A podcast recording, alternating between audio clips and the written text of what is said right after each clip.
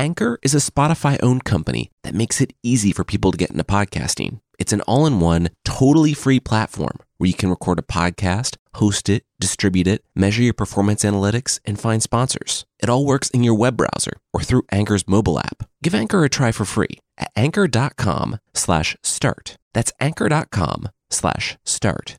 This week on Myths and Legends, it's two fairy tales from Japan. On the first, you'll see how you might get way more than you bargained for from the produce department. And in the second, we'll see how mom's sewing kit might just contain a samurai sword. The creature this time is basically the life goals of every bat ever, living so long that you turn into an angry old man.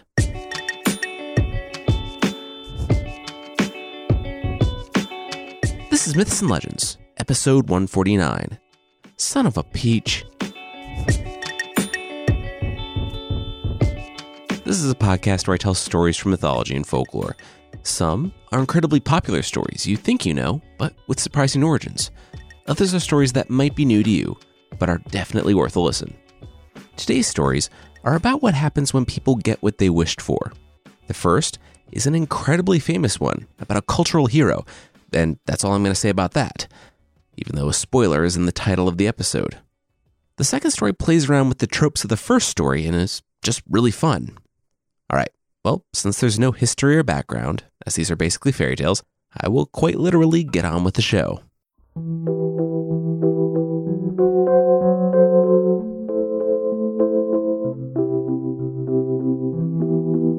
Yes, shouted the old woman on her way out to the river.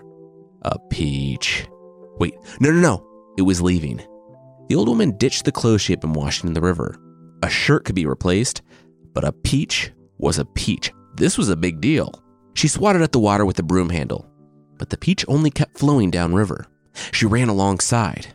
She began to despair. The most delicious thing she had seen in years was floating away, and there was nothing she could do. That was when she had an idea a song. So, as we all sing from time to time in the supermarket to get produce, she, too, began a tune.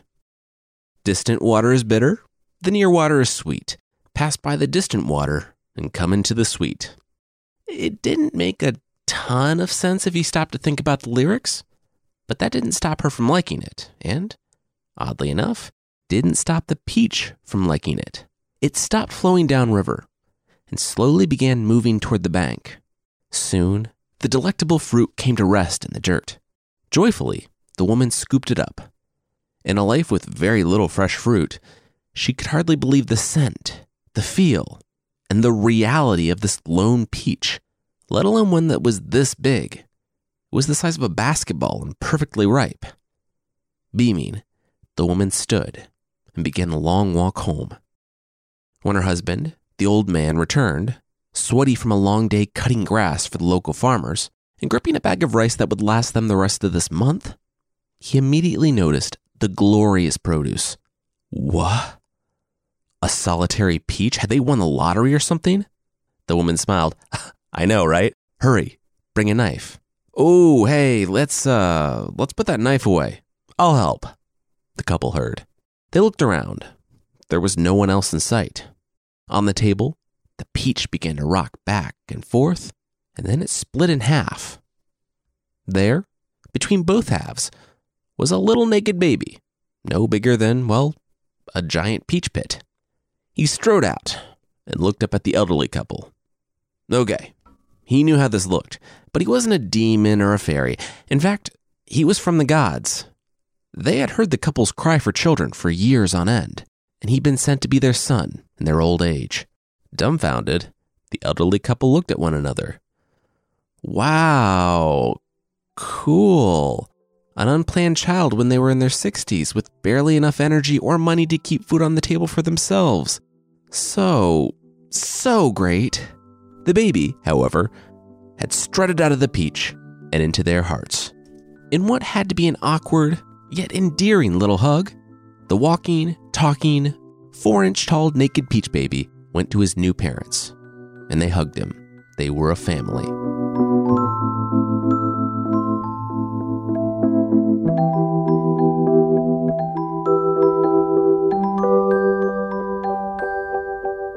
He didn't stay four inches tall forever, though. He grew and grew and grew. He grew until he was a head taller than his peers, and he towered over his stooped and aging parents. They named him Momotaro, which meant son of a peach, because, well, baby names are hard. At about 15 years of age, he and his dad had the talk. Wait, you're answering a call to adventure and you want to leave home to go adventuring across the known world? The father sputtered. Momotaro grimaced. Yeah, okay, so dad wasn't really as thrilled as he hoped he would be about this. It would only be a few months, a year tops, he explained, and it was just an island fortress, Dad. Momotaro's hand flew to his mouth, but Dad's eyes widened. Go on. Reluctantly, Momotaro continued. It was really just such a small thing, it's not even worth talking about. It was so small. But yeah, it's just uh, this tiny island fortress, you know, full of your standard demons, just the regular ones. They were just terrorizing the land and also cannibals. The boy's father didn't respond, and Momotaro bit his lip. Dad, Dad, please, I really want to go, Dad. Come on. All my friends will be there, and, well, actually, I'm going to be storming this fortress alone, but please, Dad. But the old man was not happy. Not only was this his only son, his only child, and he loved the boy and blah, blah, blah, but he was getting old. The kid was not only his only employee, but his retirement plan as well. In that time, you had kids, in part, to take care of you when you grew too old and were unable to work anymore. And so now, just as dad was aging and Momotaro was about to reach adulthood, the boy wanted to leave on a quest where he would surely die. Sure, he'd arrived through a magical birth and was kind of tall, but he turned out to be a very regular boy, and the family couldn't bear to lose him. Now, as a kid reading this, I would be like, yeah, Momotaro, you go, call to adventure. But as an adult with my own kid, I'm like, absolutely not. No way is my 15 year old whose only combat experience is lawn mowing trudging to an island full of cannibal demons to fight them single handedly? Like, I acknowledge that there's not much I can do at that point. The kid is super strong and I'm a 65 year old lawnmower. So if he's to live, he's to do it no matter what I say, but I'm to make him do it literally over my dead body. Momotaro's dad didn't say any of that, though. Maybe he decided that this kid was born as a miracle, with some knowledge of heaven's will for him. Or maybe the kid was a buff teenager, bent on going on a quest, and there was pretty much nothing his elderly father could do to stop him, either physically or if the kid just wanted to sneak out of the house in the night. Who knows? But either way, his parents finally agreed and consented to let their son travel across Japan in the Middle Ages, an extremely dangerous proposition in itself, to battle cannibalistic demons in their home fort. A problem not even the emperor himself could fix. The next morning, Momotaro set out, rice cakes in his pack, and frankly, an ill conceived dream in his heart, and he left his small home. His stooped and aging parents stood out front, hoping and praying that they would see him again.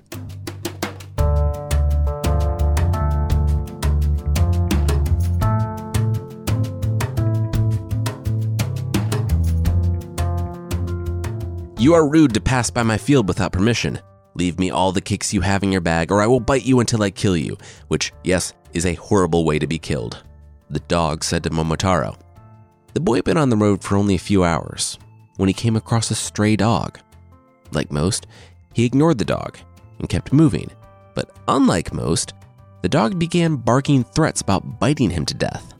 Momotaro turned with indignation. Did this dog know who he was? He was Momotaro, and he was going to the northeast to subdue the demons on their island stronghold. If the dog tried to stop Momotaro, Momotaro would cut him in half from the head downwards. When he got a sword, that is. He was working on that. Well, it turned out that the stray dog had heard of Momotaro before, likely on account of being Peachborn making you a prime dinner conversation far and wide. So the dog held up his paws. Oh, whoa, whoa, whoa. He didn't mean anything by it. He definitely liked having a whole head, so yeah, sorry about that, buddy. He'd had no idea that this kid was the Momotaro who was born from a giant peach. Sitting promptly at the boy's feet, the dog looked up. Hey, if it was cool with Momotaro, could the dog come with? Though he didn't let on, Momotaro barely had any idea what he was doing and could really use the help. Yes, he decided. Yes, the dog could come along. He patted the stray on his head, and the dog smiled. Momotaro nodded. Okay, first things first, he had to pay the dog for his service. He tossed the dog half a rice cake, all he could spare, and the pair continued on.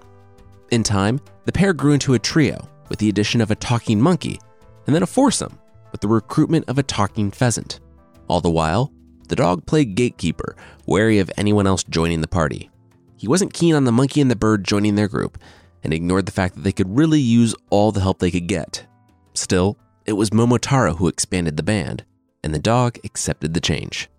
And so the uneasy foursome made their way to the northeastern sea, Momotaro gaining some semblance of control over the animals by saying the next one who started a fight would be dismissed from his service, which really seems like a good way to encourage more fights about who started it, but whatever.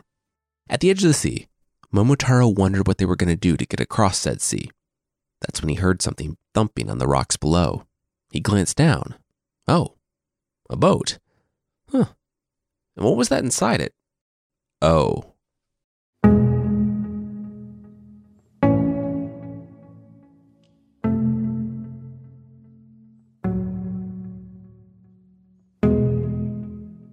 The samurai never really stood a chance. The demon that had attacked him had taken a chunk out of his side, and he had bled out in retreat. Momotaro dragged him from the boat, and the group cremated him right there on the beach that very night. As grim as it was, it gave Momotaro the hope that he was on heaven's chosen path. The man had left behind his boat and his weapons. Momotaro told his tiny animal army to sleep up. Tomorrow, they would row north.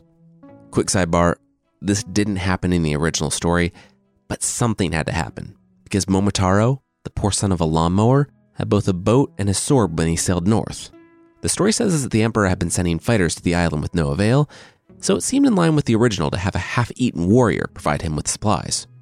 At last, push came to shove, and it was time for action. Step one take the fact that their team was stealthy, small, extremely quiet, and wearing absolutely no armor, and throw that advantage right out the window. Because they would send the least intimidating of the three, the pheasant, and announce that the great Japanese general Momotaro was here. And if the demons valued their lives, they were to break off their own horns and surrender. Well, the demons obviously did not surrender. And instead, they readied their iron spears and donned their stripy, tiger skin pants. They were ready. While the pheasant was getting the attention of all the demons in the castle, Momotaro made landfall, and, amidst the sound of iron spears clanging on the rocks, Momotaro, the monkey, and the dog chanced upon two maidens washing blood from their clothes in the river. They said they were the daughters of some daimyos, or feudal lords, and they were kidnapped by the demons. Momotaro smirked and, with too much swagger, said that he was a 15 year old born from a peach. He would rescue them just point him in the direction of the castle's entrance. Elsewhere, the pheasant bravely dive bombed the demons, drawing all their spears beyond the wall. The pheasant was small and nimble, dodging as the weapons flew after one another. The plan was working. The ruckus at the wall hid the first several deaths as the monkey jumped from demon to demon, burying the samurai's knives in at every stop. Eventually, the screams caught the demon's attention, and they turned back to what was happening inside the walls, allowing the pheasant time to make his move. He dove in and, one by one, hooked his talons into the cloth and straps of the nearby demons, pulling them off balance. Not much, but enough. Enough to send them crashing to the rocks below. And it was then that the dog made good on his threat to bite people to death, taking out all of his road trip frustration on the many demon throats strewn throughout the courtyard. And Momotaro? Momotaro was also going in for the kill. Well, he was going in for a lot of kills, actually, but one in particular. He was headed straight for the chief. He dashed through the hallways like a shadow, bypassing demons running for the walls when he could, and killing them when he could not. As he crept, he freed as many captives as he could, instructing them to take the fallen demon's weapons and join the fight. At last, he arrived in the main room. There would be no fight. The head demon came rushing from the room in response to the clamor outside, and immediately felt the tip of a sword on the back of his neck. He froze. He'd fallen for the bait, and he was now helpless in his own stronghold. Momotaro ordered him to his knees, and the demon threw up his hands and obliged. It was over. Except Momotaro didn't kill the demon. It wasn't his job. The demon would answer to the emperor for his crimes. Quickly, the group and all of the freed captives prepared for the journey to the emperor. The demons had stockpiled stolen riches, and after the captives took what they needed, the group turned to Momotaro. Their freedom was priceless, and he should take the rest. Days later, as the crowd of freed captives arrived at the capital, followed closely by a buff 15 year old and a bound demon flanked by a monkey holding a knife to his neck, Momotaro was formally lauded as a hero. And weeks later, word of his triumph reached home before he did. Even before Momotaro reached the house, the boy's parents started running to their precious son, arms outstretched. He had done it. He had come home to them. Momotaro cleared his throat and stepped aside to reveal a wagon full of gold. Not only would Momotaro and his parents not have to ever mow another lawn again, but they would have peaches at dinner every night.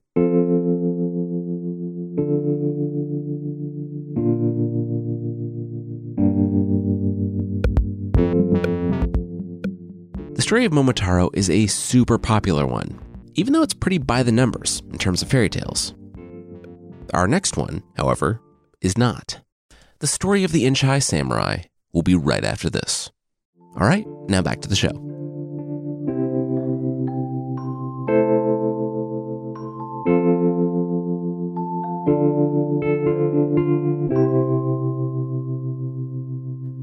The old woman looked down at her belly, cradling the small bump beneath her clothes. She looked at her husband. It it should be bigger at this point, right? The old man smiled with a questioning look. He wasn't sure, but yes. Yeah, he agreed. At 39 weeks, both knew something was wrong. The baby bump should be a lot bigger by now. Huh, the husband said and bit his lip. He was about to turn to his wife and tell her of the prayers he had made, about how he said he didn't care about what his child looked like or how big he or she turned out to be. The couple just wanted a child. Now, however, he was starting to worry that the gods might have taken him literally. But that was when her water broke. They had feared the worst when a baby no bigger than half the size of a thumb came out. Weeks and months of joyful anticipation had ended with a stillborn. The process halted way too soon. The couple clung to each other, and they both cried. They were too old, or maybe the gods were too cruel. Either way, they would never have a child. But then, their cries were joined by another, a baby's cry. Wiping tears from their eyes in utter confusion, the couple scooped it up and took a closer look. How could this be? It was a fully formed baby, a boy, no bigger than a jelly bean. Carefully, they cut the tiniest blanket from their bigger ones, whittled down a stick to drop milk in his mouth, and smiled. They had a boy, a healthy baby boy.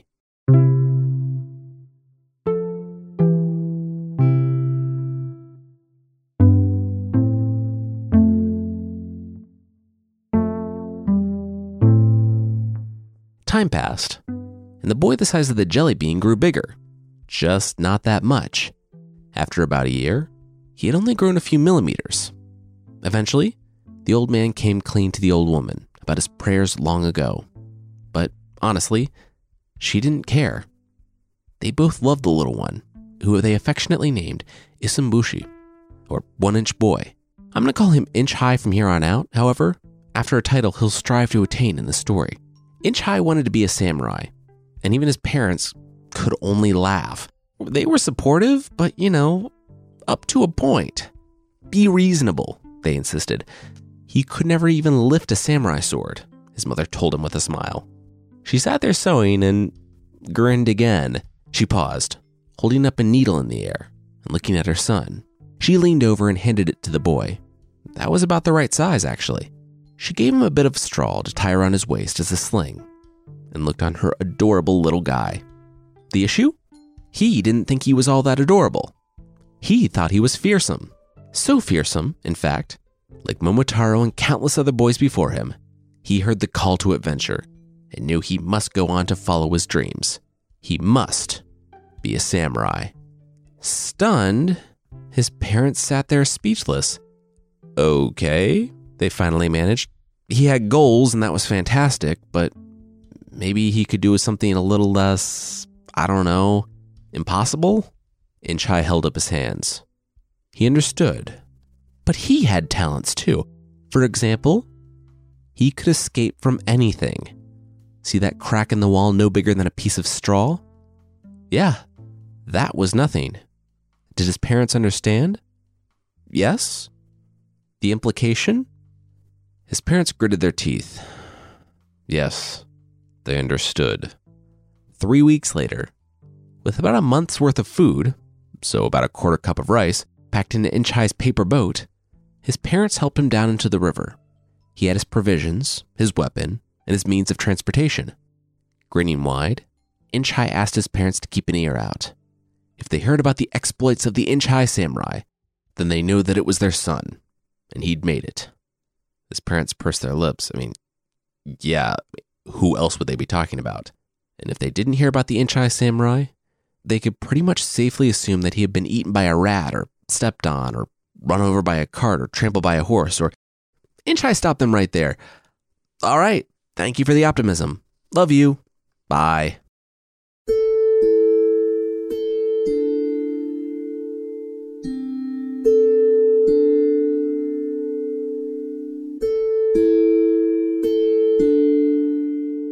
Weeks later, Inch High, now caked in blood and grime, dipped into a puddle for a quick bath. The capital, dangerous for a normal sized person, was deadly for someone only an inch tall. But day after day, and week after week, he made his way slowly across it until, finally, he arrived at the house of a daimyo, a lord. A servant at the door almost stepped on Inch High, but when he saw the little creature waving back at him, he knelt down and put him in the palm of his hand. This this thing was clothed like a samurai and fierce, yet so unbelievably small. It was both adorable and incredibly weird. The daimyo laughed at the little curiosity, but Inch High was deadly serious. He bowed low and offered his service to the daimyo, who, yes, made the little guy dance a degrading little jig, but finally threw an appointment his way. Inch High was now the Inch High samurai. When the daimyo snapped awake the next morning, hungover, he realized two things. One, that little guy who was doing funny jigs in the palm of his hand actually existed. And two, he had no idea what jobs to give Inch High. When Inch High reported for duty the next morning, the daimyo threw up his hands. He didn't know. Ah, but then he held up a finger. He had a very special mission for Inch High one he couldn't trust to any of his other guys. Inch High leaned in closer. Yes. The daimyo nodded. Yeah, it was an important one. It was his daughter. Daughter? Inch High asked. Did she need protecting? The daimyo nodded with narrowed eyes. Oh, yeah. And more importantly, she loved dolls and weird little playthings. The daimyo nodded to the non Inch High samurai in attendance, and the man pinched Inch High between his finger and thumb and took the self serious samurai to meet his new charge. With legs dangling dangerously high in the air, Inch High shouted back that he would be happy to take on this new mission, as if he had any choice. Cut to three months later, and we find Inch High finally getting his big break in his career and in love. You see, Inch High was originally just supposed to be the plaything for the daimyo's daughter. But soon, as time passed, and Inch High was pretty much the only guy she was allowed to speak to, the daughter began to develop feelings for her little protector slash doll. Maybe this was helped along by what some of the bodier versions describe as Inch High's surprise proficiency when it came to more intimate matters between the couple. I'll let your imagination help you out with that one because I certainly won't. But yes, the pair fell in love. They kept their love secret, and the daughter was happy for her new boyfriend on the day he received his big task from the daimyo, escorting the daughter to the temple to pray. Now, in truth, It was a task she had often done alone. But Inch High didn't know that, and the daimyo wasn't about to waste this opportunity to get Inch High to shut up about asking for a new samurai task. So, riding atop her shoulder, Inch High accompanied his love to the temple. The daughter of the daimyo must have felt safe in Inch High's presence, because the pair hadn't left the temple until the sun was starting to dip on the horizon. Making their way back, Inch High's confidence calmed the daughter, and she knew they were going to be okay. And it was at that moment that two Oni, two ogres, leapt from the woods to eat the daughter, who they thought was walking alone in the forest. Except she was not alone. Inch High was already running along her shoulder, ready for the fight. The blue Oni saw him flying through the air, and at the last possible moment, caught Inch High in his mouth like someone catches a piece of popcorn. He chewed, swallowed, and the princess screamed. The two Oni smiled as they walked up to the daughter. That was such a nice appetizer. Now, for the main course. And they murdered her there in the woods and ate her. All across the land, no one ever knew what happened to her or Inch High in the end.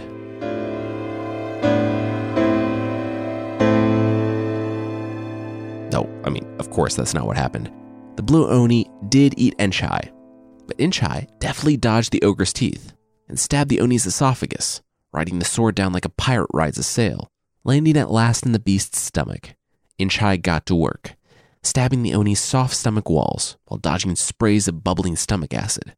He was making quick work when a louder gurgle bubbled from below. Liquid surged all around, catching Inch High by surprise. Up he rode, nearing the top of the stomach, available space dwindling fast, when suddenly the esophageal sphincter opened up and he surged. The Oni had vomited. The daughter watched as the Oni doubled over in pain, heaving multiple times, streaking his blue Sesame Street fur with bile and blood. Because the plot demanded it, and for pretty much no other reason, the red, demonic Elmo looking Oni rushed to the pile of vomit and found the only thing that Blue had eaten in the past day Inch High. Knowing that he had to take care of this creature who threatened their lives before eating the daughter, instead of just stepping on him, he gripped Inch High and brought the tiny samurai toward his mouth. You know, because we all go rooting through our friend's vomit so we can re eat the very thing that caused them to be sick in the first place. Inch High glared and waited. He feigned helplessness, but it didn't catch him by surprise this time. He was covered in bile and spit, and when the time came and he was inches from the red Oni's mouth, he kicked himself free. He leapt. Brandishing his needle katana, he did a flip and buried it deep within the creature's eye. The red Oni, blinded in one eye, shrieked. Inch High planted two feet on his eyeball and did a backflip backwards, back onto the shoulder of the daimyo's daughter. The pair of Oni, not knowing how things could go so wrong so quickly, scrambled to their feet and dashed for the forest, getting as far away as they could from that Inch High monster. Heart pounding, the daimyo's daughter took Inch High into her hands and raised him to her mouth, where she kissed him. Keep in mind that for Inch High, it was basically all lip, and for the daimyo's daughter, he was basically a vomit covered bean. But hey, they were happy to be alive. It was a beautiful moment, and when Inch High opened his eyes, something caught his eyes. It was the magic hammer, phrase that I won't attempt to say, but literally translates to hammer that strikes anything out. Basically, you only needed to swing, shake, or strike the hammer, and it would give you what you wished for. And here is where we start forking off between different versions of the story. In the earliest versions, Inch High shakes the magic hammer, and fantastic riches pour out. He becomes a court favorite on account of his riches and great dance moves. In the more recent tellings of this folk tale, the daughter places him on the ground. He tells her to wish that he was the size of a normal human and strike him. She looked at the hammer, looked at him, and laughed. He was smaller than a nail, it would destroy him. But Inch High insisted that she trust him, saying that all their dreams were about to come true. Ultimately, she chose to trust him, closed her eyes, wished he was normal sized, and hefted the magic hammer. Moments later, when the girl allowed herself to peek out at what she had done, she couldn't believe her eyes. The immediately inaccurately named Inch High Samurai now stood before her, beaming, he was now full sized. They embraced, and together they walked hand in hand back to her father's estate. As the couple made their way up the stairs, gasps rose from the gathered crowds. Who was this handsome stranger? A flurry of surprise rippled through the people before a hush fell over them all. Wait, this this was Inch High? News traveled fast, and the father came out to meet the returning pair. He stood, beaming, proud of the young man capable of defeating two Oni in his previous state, and he went on to publicly honor Inch High. Of course, now that he was normal sized, he was no longer allowed to stay in the princess's room, but that was quickly fixed when the two were married. Now the son of a daimyo, Inch High returned to his parents. He took the hammer and shook out riches for them. Then he returned to the capital and his new wife. He became well known in the land as one of the greatest samurai, and he and his family lived happily ever after.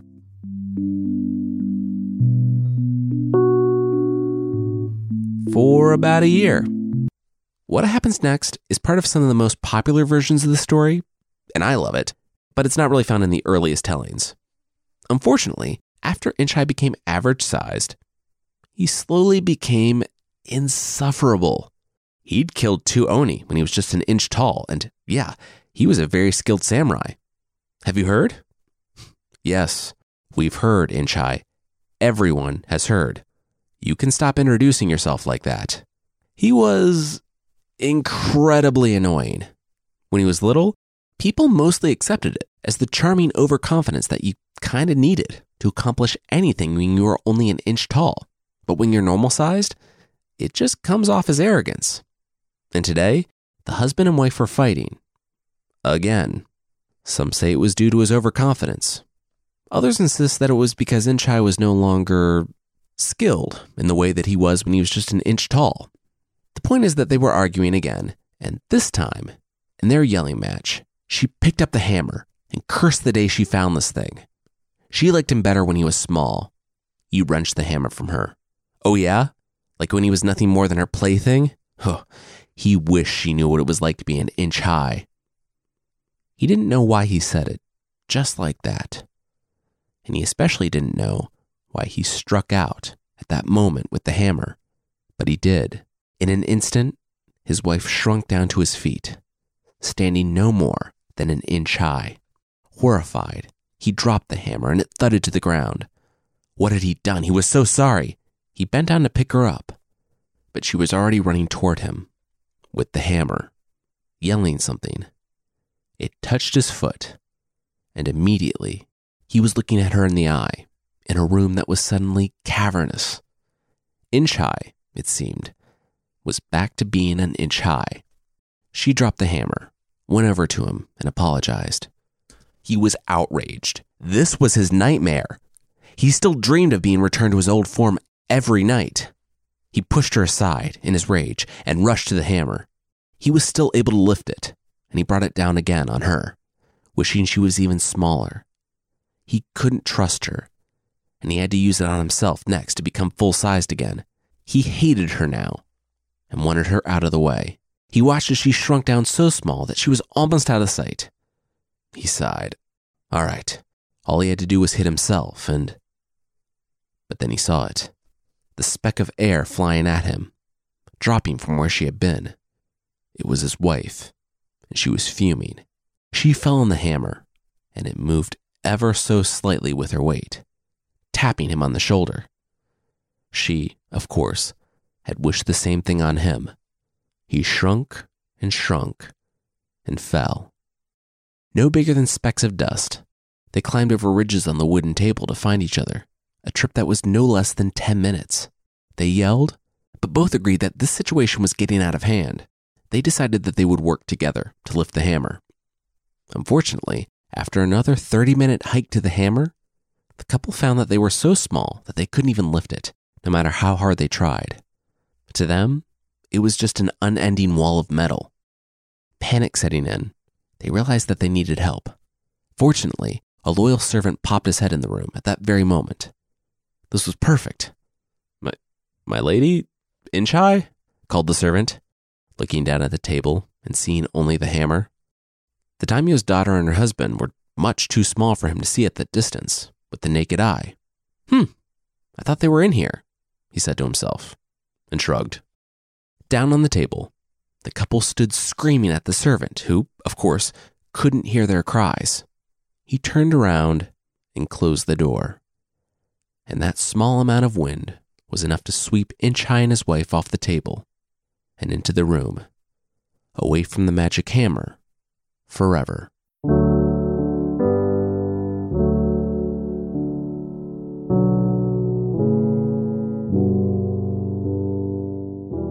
And that's it for the story this week. Next week, we're taking a rare week off. Just one.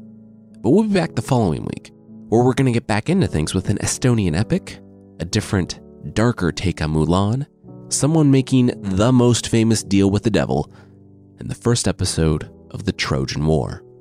If you're looking to support the show or want to get more out of it, there's a membership thing on the site. For less than the price of a phone conversation privacy mask, that's right, a Bane looking contraption of an oddity that covers your entire lower jaw and mouth while you casually chat with your friends anywhere you like, you can get extra episodes, source pack ebooks, and ad free versions of the show that won't make you look like you're your own hostage situation or clearly don't know how to wear the ugliest pair of earmuffs ever made. Check out support.mythpodcast.com for more info on the membership.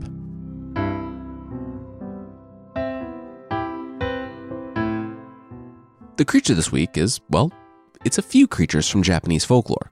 As we all know, when, when animals live too long, they get superpowers. That's just common knowledge. Cats are probably the most dangerous, what with combining a normal cat's general disdain for the world with limitless powers. Yeah, pretty terrifying.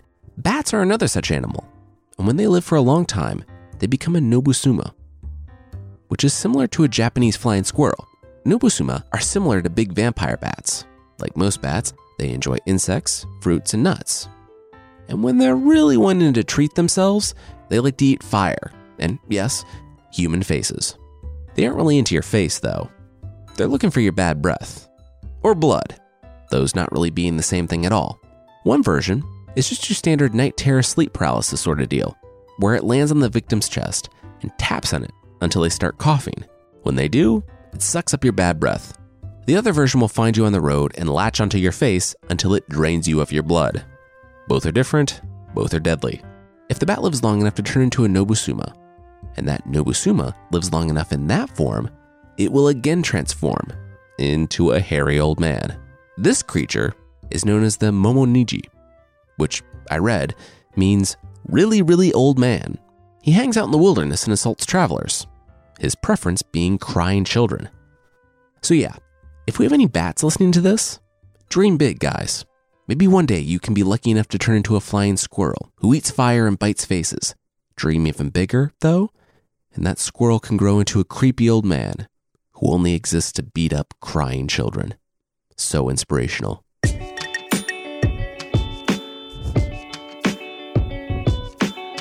That's it for this week. Myths and Legends by Jason and Carissa Weiser. Our theme song is by the band Broke for Free, and the Creature of the Week music is by Steve Combs. There are links to even more music in the show notes, and I want to say thanks again to BetterHelp for sponsoring us this week. Whatever struggles you're facing, from depression and anxiety to trauma and grief, BetterHelp can connect you with a professional counselor in a safe and private online environment. It's so convenient. You can schedule secure video or phone sessions, as well as chat and text with your therapist. And everything you share is completely confidential. Best of all, it is a truly affordable option. Myths and Legends listeners get 10% off your first month with the discount code LEGENDS. So why not get started? Simply go to betterhelp.com slash legends and fill out a questionnaire to get matched with a counselor you'll love today. All right. Thank you so much for listening, and I'll see you next time.